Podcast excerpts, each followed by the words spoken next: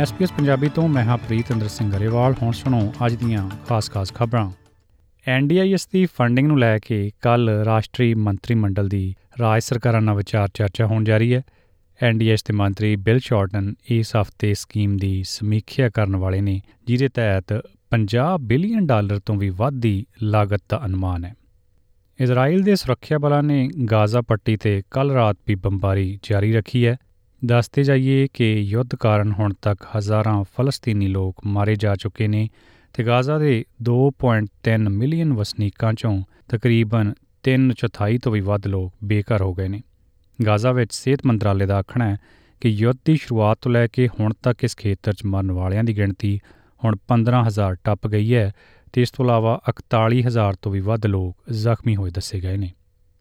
RBA ਵੱਲੋਂ Christmas ਤੱਕ ਵਿਆਜ ਦਰਾਂ ਨੂੰ ਜਿਉਂ ਦਾ ਤਿਉਂ ਰੱਖਣ ਦੀ ਸੰਭਾਵਨਾ ਹੈ।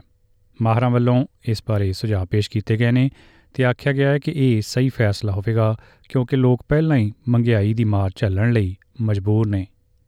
ਭਾਰਤੀ ਮੂਲ ਦੇ ਸਾਬਕਾ ਸੰਸਦ ਮੈਂਬਰ ਡੇਵ ਸ਼ਰਮਾ ਨੇ ਕੱਲ ਆਸਟ੍ਰੇਲੀਅਨ ਸੰਸਦ 'ਚ ਨਿਊ ਸਾਊਥ ਵੇਲਸ ਦੇ ਸੈਨੇਟਰ ਵਜੋਂ ਅਧਿਕਾਰਤ ਤੌਰ ਤੇ ਸਹੁੰ ਚੁੱਕ ਲਈ ਹੈ।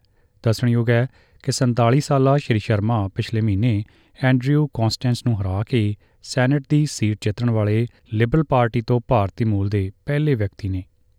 ਤੇ ਹੁਣ ਇੱਕ ਖਬਰ ਭਾਰਤ ਨਾਲ ਸੰਬੰਧਤ। ਲੋਕ ਸਭਾ 'ਚ ਮਹਾਰਾਸ਼ਟਰ ਤੇ ਪੰਜਾਬ ਦੇ ਕਿਸਾਨਾਂ ਦੀ ਕਰਜ਼ਾ ਮਾਫੀ ਦੀ ਮੰਗ ਉਠਾਈ ਗਈ ਹੈ।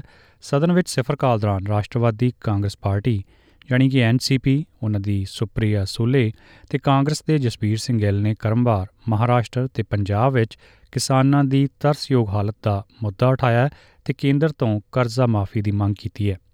ਕਾਂਗਰਸੀ ਮੈਂਬਰ ਸ਼੍ਰੀ ਗਿੱਲ ਨੇ ਬੈਂਕਾਂ ਵੱਲੋਂ ਕਿਸਾਨਾਂ ਤੋਂ ਕਰਜ਼ਿਆਂ ਉੱਤੇ ਭਾਰੀ ਵਿਆਜ ਵਸੂਲਣ ਦਾ ਮੁੱਦਾ ਚੁੱਕਿਆ ਉਹਨਾਂ ਕਿਹਾ ਕਿ ਕਿਸਾਨਾਂ ਨੂੰ ਟਰੈਕਟਰਾਂ ਜਾਂ ਹੋਰ ਖੇਤੀ ਸੰਦਾਂ ਲਈ ਦਿੱਤੇ ਗਏ ਕਰਜ਼ਿਆਂ ਉੱਤੇ ਵਿਆਜ ਦਰ ਉਦਯੋਗਪਤੀਆਂ ਲਈ ਵਪਾਰਕ ਕਰਜ਼ਿਆਂ ਜਾਂ ਰਿਹਾਇਸ਼ ਜਾਂ ਵਾਹਨ ਕਰਜ਼ਿਆਂ ਦੀਆਂ ਦਰਾਂ ਦੇ ਮੁਕਾਬਲੇ ਬਹੁਤ ਜ਼ਿਆਦਾ ਹੈ। ਦੱਸਦੇ ਜਾਈਏ ਕਿ ਖੇਤੀ ਕਰਜ਼ੇ ਦੀ ਦਰ 15% ਤੱਕ ਤੇ ਟਰੈਕਟਰਾਂ ਜਾਂ ਖੇਤੀ ਸੰਦਾਂ ਉੱਤੇ ਵਿਆਜ ਦਰ 22% ਤੱਕ ਪਹੁੰਚ ਗਈ ਹੈ। ਉਹਨਾਂ ਕੇਂਦਰ ਤੋਂ ਮੰਗ ਕੀਤੀ ਕਿ ਬੈਂਕਾਂ ਦੀਆਂ ਵਿਆਜ ਦਰਾਂ ਦਾ ਪੁਨਰਗਠਨ ਕੀਤਾ ਜਾਵੇ, ਕਿਉਂਕਿ ਕਰਜ਼ਾ ਨਾ ਮੋੜ ਸਕਣ ਕਾਰਨ ਕਈ ਕਿਸਾਨ ਖੁਦਕੁਸ਼ੀਆਂ ਕਰ ਲੈਂਦੇ ਨੇ। ਉਹਨਾਂ ਕੇਂਦਰ ਤੋਂ ਪੰਜਾਬ ਦੇ ਕਿਸਾਨਾਂ ਦਾ ਕਰਜ਼ਾ ਮਾਫੀ ਸੰਬੰਧੀ ਮੰਗ ਵੀ ਰੱਖੀ।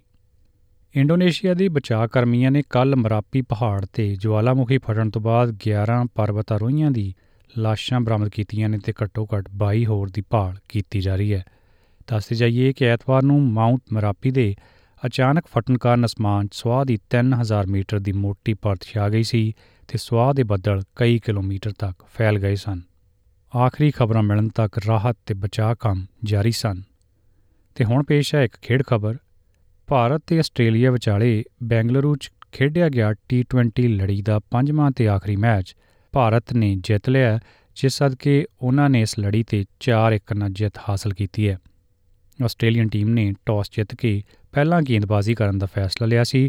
ਇਸ ਮਗਰੋਂ ਭਾਰਤ ਨੇ ਬੱਲੇਬਾਜ਼ੀ ਕਰਦਿਆਂ 8 ਵਿਕਟਾਂ ਦੇ ਨੁਕਸਾਨ ਤੇ 160 ਦੌੜਾਂ ਬਣਾਈਆਂ।